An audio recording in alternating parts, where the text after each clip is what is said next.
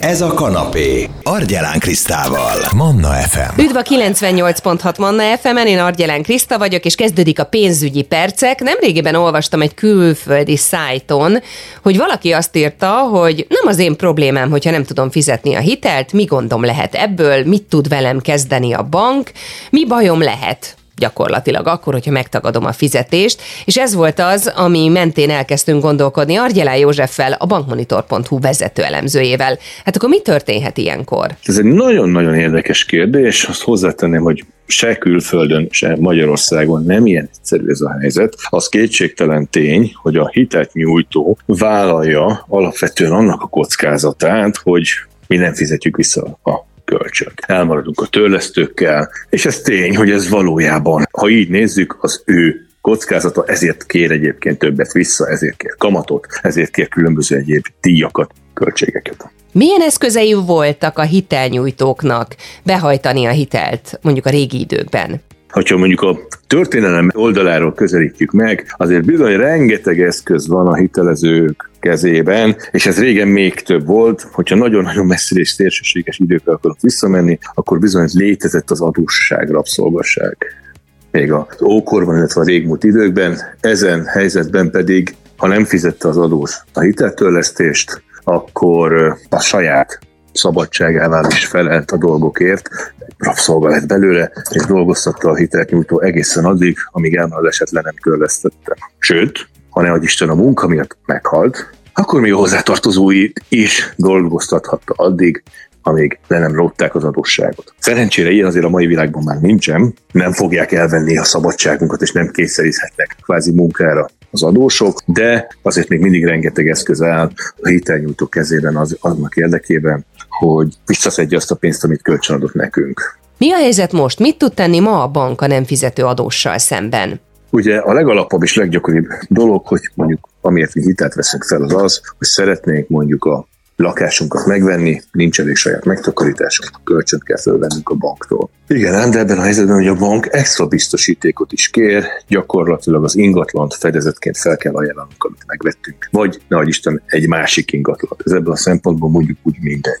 Ezen az ingatlan egyébként jog és eligenítés és terhelési tilalom kerül. Ez mondjuk a gyakorlatban azt jelenti, hogy korlátozzák a mi jogainkat a saját tulajdonunk felett, például nem adhatjuk el az adott lakást a bank hozzájárulása nélkül. És ha nem fizetjük a hitelünket rendbe, időben, a havi részletekkel, és az elmaradásunk felhalmozódik, akkor bizony a bank szélsőséges esetben kvázi elárvereztetheti a lakásunkat, tehát kvázi az ingatlan értékéből kielégíti a saját követeléseit, és ezt követően mi már csak a maradék összeget kapjuk meg. Tehát igen, ez azért nem pont az a helyzet, amit az első felvetésben leírtunk, hogy a bank kockázata. Itt azért nem a bank kockázatáról beszélünk, hiszen elveszíthetjük a lakásunkat, elveszíthetjük otthonunkat azért, mert nem fizettük a havi részleteket. Ugye ez a leggyakoribb, legismertebb mondjuk úgy extra biztosítékkal rendelkező hitel, de léteznek más hasonló típusú kölcsönök. Milyen hitelekre, kölcsönökre gondolhatunk itt?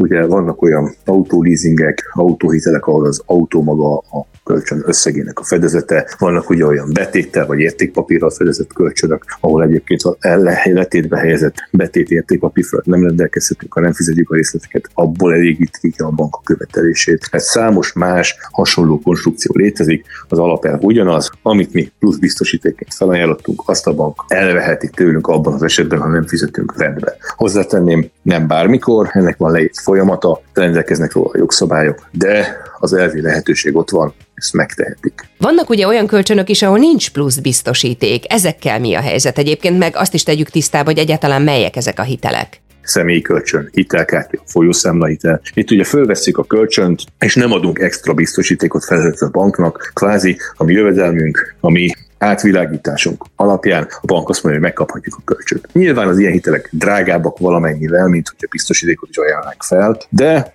ha arra gondolunk, hogy cserébe viszont a bank nem korlátozza semmilyen ingóságunk, ingatlanunk, vagyontárgyunk fölötti rendelkezésünket, akkor azért van másik oldala is annak, hogy mi mondjuk magasabb kamatot fizetünk. Na mi van akkor, hogyha ezt a kölcsönt nem fizetjük vissza? Itt azért a bank helyzete nem olyan egyszerű, nem tudja egyből bizonyos dolgainkra rátenni a kezét, hiszen a szerződésben nem szerepelnek plusz biztosítékok. Igen ám, de hogyha mondjuk hosszabb ide elmaradtunk, akkor ugye elindulhat egy végrehajtási eljárás ellenünk, kvázi egy hatósági végrehajtót kérhet fel a bank, hogy a követelését szerezze vissza, hajtsa be tőlünk. Ebben az esetben azért a végrehajtónak számos eszköz áll rendelkezésére, hogy a pénzt behajtsa tőlünk. Mik ezek az eszközök pontosan? Megnézheti, hol dolgozunk, ezt lekérdezheti hatóságilag, és kvázi oda lejelentheti, hogy a fizetésünk egy részét letiltja, ami azt jelenti gyakorlatilag, hogy az az összeg nem is érkezik meg nekünk, azt egyben a végrehajtó kapja, amiből megy a, megy, megy, a rész a követelésébe. Megnézheti, milyen vagyontárgyaink vannak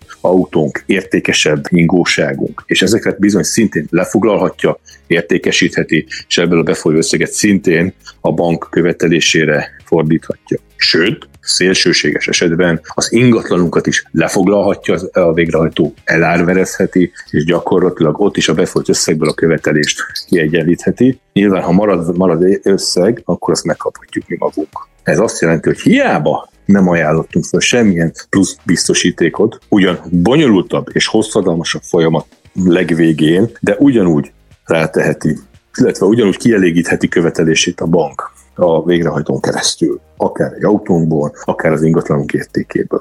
Tehát a folyamat bonyolultabb, de a végeredmény kvázi ugyanaz lehet, hiszen amikor egy személyi költséget vagy folyószámlát veszünk föl, ott is azt mondjuk, hogy mi a visszafizetésre a teljes vagyonunkkal felelünk, tehát minden vagyontárgyunkkal, ingóságunkkal felelünk azért, hogy a rendben visszafizessük a bank felé a tartozásunkat. Mikor folyamodhat ilyen lépésekhez a bank? Nem az van, hogy egy részlettel elmaradott és másnap már jön a végrehajtó. Ennek szerződésben és jogszabályban rögzített szabálya és eljárásai vannak, de a lehetőség ott van, tehát azzal a célral, hogy én csak azért veszek föl kölcsön, hogy azt majd én megúszom és nem fizetem vissza, azzal ne igényeljünk hitet, mert bizony nem fogunk jól járni, és a végén jó eséllyel megfizettetik velünk a tartozásunkat, a kamatokat, sőt, még a végrehajtási eljárás költségeit is. Erre játszunk, akkor az nem hangzik nagyon jó üzletnek. Nyilván van az a szélsőséges eset, amikor azt mondom, hogy nincs semmi, nincs se vagyonom, ingatlanom, nincs igazi jövedelmem, hát én nem kockáztatok nagyon sok mindent, fölveszem a hitet, mit tudnak elvenni tőlem, igazából szinte semmit.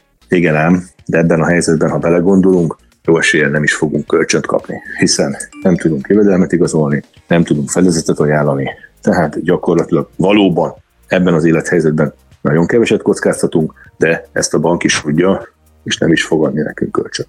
Van még valami, Józsi, amit ehhez a témához hozzá tudsz tenni? Azért áttérve a másik oldalra, ez egy nagyon negatív felhangú történet lett. A hitelfelvétel ettől függetlenül nem egy ördögtől való dolog. Nagyon sok család kölcsönből tudja csak megvásárolni saját otthonát, és így tud saját otthonba költözni, és nem albérletet fizetni. Számos család így tud új autót vásárolni, ezzel biztosítva a munkába járást, vagy esetleg a család fuvarozását. Tehát igen, is a kölcsönnek megvan a maga létjogosultsága, megvannak a maga előnyei, de ezen előnyök között nem szerepel az, hogy nem fizetem vissza a tartozást, és ezzel megúszom azt, hogy a bank felé rendezzem kötelezettségeimet. És igen, ha hitelt veszek fel, akkor igenis alaposan át kell gondolnom, hogy annak milyen következményei lehetnek, és ezen következmények között nem szabad alulbecsülni azt, hogy mi történik akkor, hogyha nem fizetem a hitel törlesztő részleteit. Ettől még a hitelfelvétel nem rossz dolog,